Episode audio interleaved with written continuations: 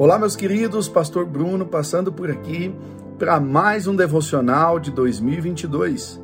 Hoje o episódio 69 de 365. Vamos ao texto que está lá no Evangelho de Lucas, capítulo 11, verso 13, e diz assim: Se vocês, apesar de serem maus, sabem dar boas coisas aos seus filhos, quanto mais o Pai que está nos céus dará o Espírito Santo a quem o pedir.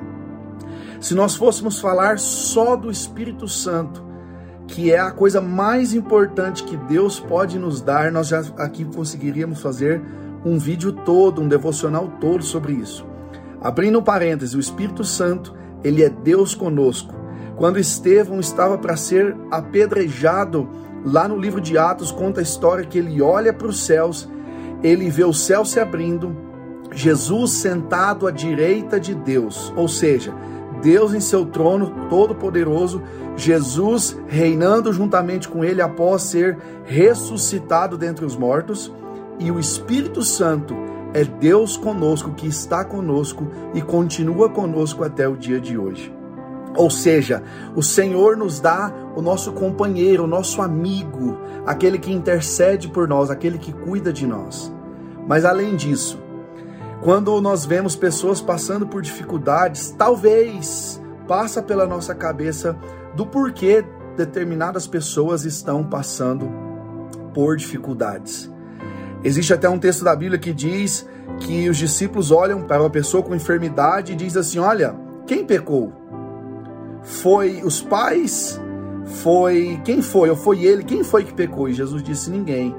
Mas é, foi permitido que isso acontecesse para que a glória do Senhor fosse manifestada. E eu comecei a aplicar na minha vida isso. Todas as vezes que eu vejo alguém passando alguma dificuldade ou alguma tragédia acontecendo, eu sempre ligo automaticamente algo na minha mente dizendo: Deus não é injusto. Se isso está acontecendo com essa pessoa, se isso está acontecendo com esta nação, tem um propósito: é para que a glória do Senhor seja manifestada. Quando nós começamos a, a agir dessa forma, a gente primeiro blinda a nossa mente para que não entre pensamentos de Satanás tentando colocar na nossa mente que Deus é injusto em alguma maneira, de alguma forma, e essa pessoa ou essa situação não poderia estar acontecendo. Segundo, nós entendemos que tudo, tudo, absolutamente tudo, é para a glória de Deus. E basta uma palavra do Senhor para que toda a nossa realidade seja mudada. Comece a buscar o, não o porquê, mas em como Deus será glorificado em cada situação. Ao invés de questionar a Deus por que isso está acontecendo, eu não mereço passar por isso, ou determinada pessoa não merece passar por isso, comece a se perguntar: Senhor, qual é o propósito? Aonde o Senhor será glorificado? Aonde o teu nome será conhecido na minha situação?